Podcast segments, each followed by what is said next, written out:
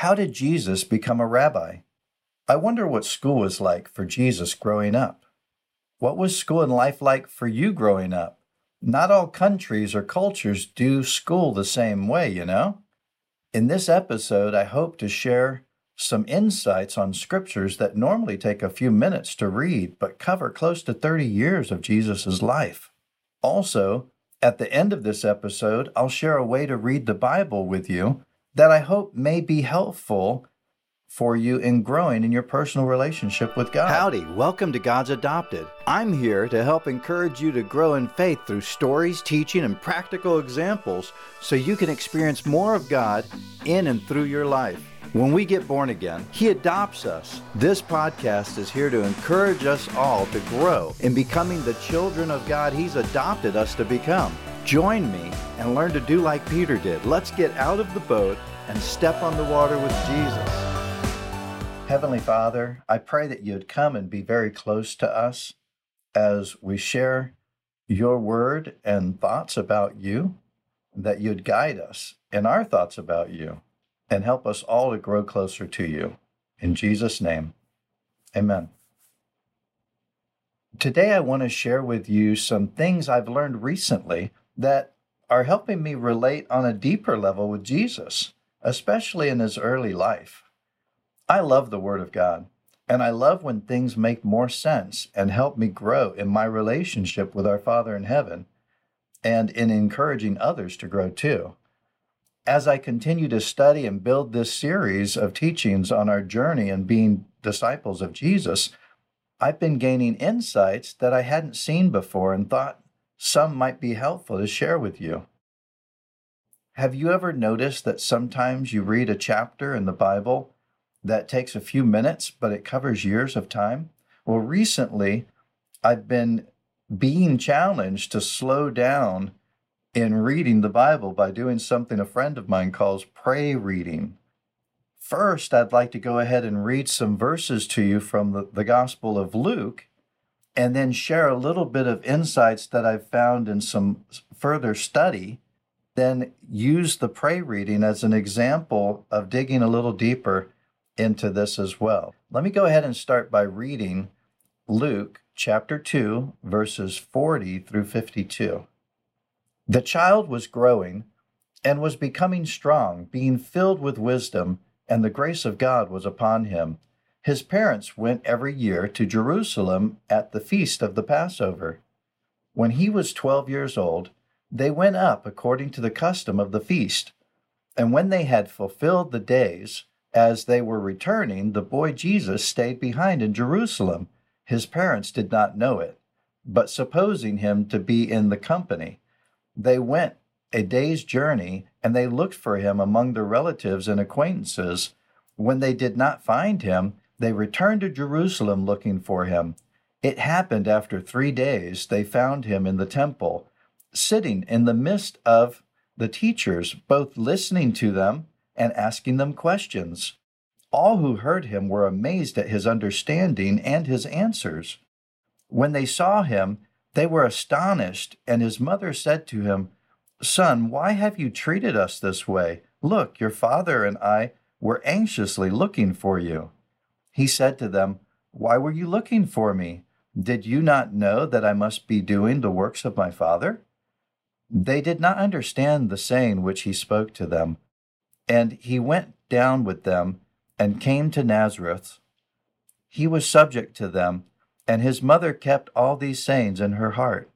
And Jesus increased in wisdom and in stature and in favor with God and people. A lot of people know that last verse as a memory verse, the Luke 2:52. And recently I was doing different studying and I came across what is explained as the way school may have been in those days of time of Jesus. I wanted to share that with you because there's something about it that seems to really encourage me and help me get a little bit of more understanding of some of the last verses there when Jesus's parents find him in the temple and he's talking with the religious leaders and stuff. I don't have information that explains all of the time before Jesus was 12 years old and after he was 15 to the point that he is baptized by John the Baptist when he's about 30. Here is a picture of how school in Jesus' day may have been like. From the ages of 5 to 10, boys and girls would learn the first five books of the Bible, also known as the Torah. Most of this learning was done by repeating scriptures out loud over and over, and this was called Bet Sefer, or the house of the book. And then the next phase of training for boys was called Bet Talmud, house of learning, and it included expanding on learning the Torah and beginning to study the other books of the Old Testament and also start studying oral law this went on for most up to the age of 14 or 15, when they would normally learn the trade of their fathers. And then at age 15, the best and brightest could study under the teachers of the law in the level of learning called Bet Midrash, house of study. And then after they completed that level of learning, they might be considered to become a disciple of one of the teachers of the law. We know that the Bible shares how Jesus was a carpenter and the son of a carpenter. It seems that he learned carpentry as a trade. I don't think that he became someone else's disciple in the sense of what I was just reading about. But I really wonder if the first part of that really makes sense. In other words, we know that he was a real person and he started out as a baby and he had to grow and grow up and he had to learn we know that he could read because in different passages in the Bible, he reads.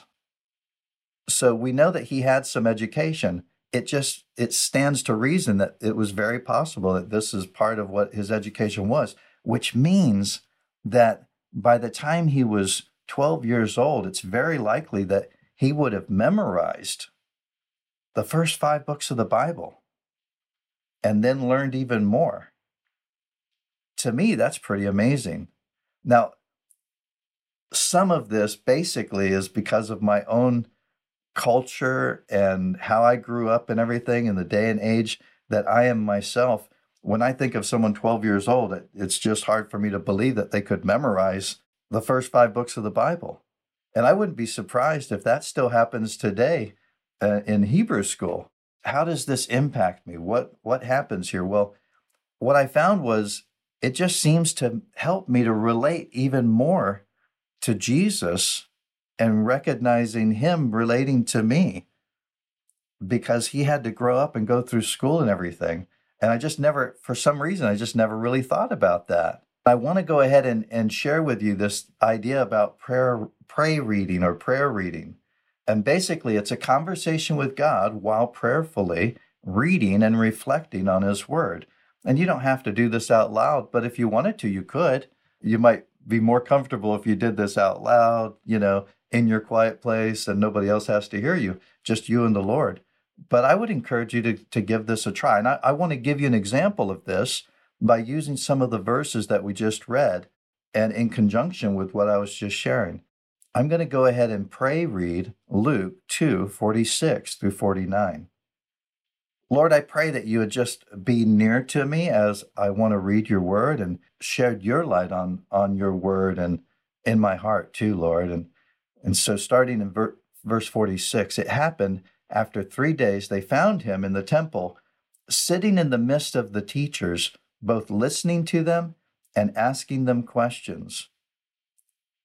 And Lord, it amazes me now that I've learned a little bit more about how school may have been for you it amazes me how it makes more sense that you would have been sitting in the temple among the teachers and listening to them, but asking them questions. And then in verse 47, all who heard, all who heard you, Jesus, were amazed at your understanding and answers. It just makes more sense that you would have so much more understanding now that I realize that that you would have learned so much so much more than I would have understood that you might have known at just 12 years old. And then when you saw, and then when your parents saw you, they were astonished. And then your mother said to you, Son, why have you treated us this way? Look, your father and I were anxiously looking for you. And you said to your to Joseph and Mary, Why were you looking for me? Did you not know that I must be doing the works of my father? Lord, it, it amazes me that there you were in the temple and you were having these discussions. People were pretty amazed by your your understanding and your answers. And and I know you as the word made flesh. I just praise you, Lord. And and I praise you that that you know me so well in part because you grew up too. You had to learn and you had to go through school. And I, I just never thought about you going through school like I had to go through school before. It just amazes me. I, I just praise you. I was reading the verses and I was also just being personal with my Lord as I was reading the verses. Pray reading. Try it. Let me know what you think. It might slow you down. That's okay. I would encourage you maybe to take more time in reading, and I'm trying to encourage myself to do that too. Lastly, I want to mention again that there are some things I want to continue along these lines. What about after verse 52 of Luke 252? Basically, the gap between we see Jesus here at the temple with his parents, and then when he's 30 years old, he's being baptized by John the Baptist. And there are some scriptures that I think shed some light on that, as well as his baptism in ways that I hadn't understood before. And I and I look forward to sharing some of that with you in the next episode in this series, which will most likely be episode number 23. Now I just want to close in prayer. Heavenly Father, I just praise you and thank you for your amazing love for each of us. And I praise you, Lord Jesus, that you can relate to us so well. And thank you for helping us to be able to, to understand that even more clearly, even as we grow deeper in our understanding of you, of who you really are. And we just praise you and thank you for this time we've had here. In Jesus' name, amen. I love seeing how our real living God is working in and through our real living lives in this real world please subscribe to this podcast and keep listening. If you've been blessed or encouraged in some way and want to leave a review, please do that by writing your review on iTunes. If you haven't already, please drop in and say howdy in our Facebook group when you can. See you next time on The Water with Jesus.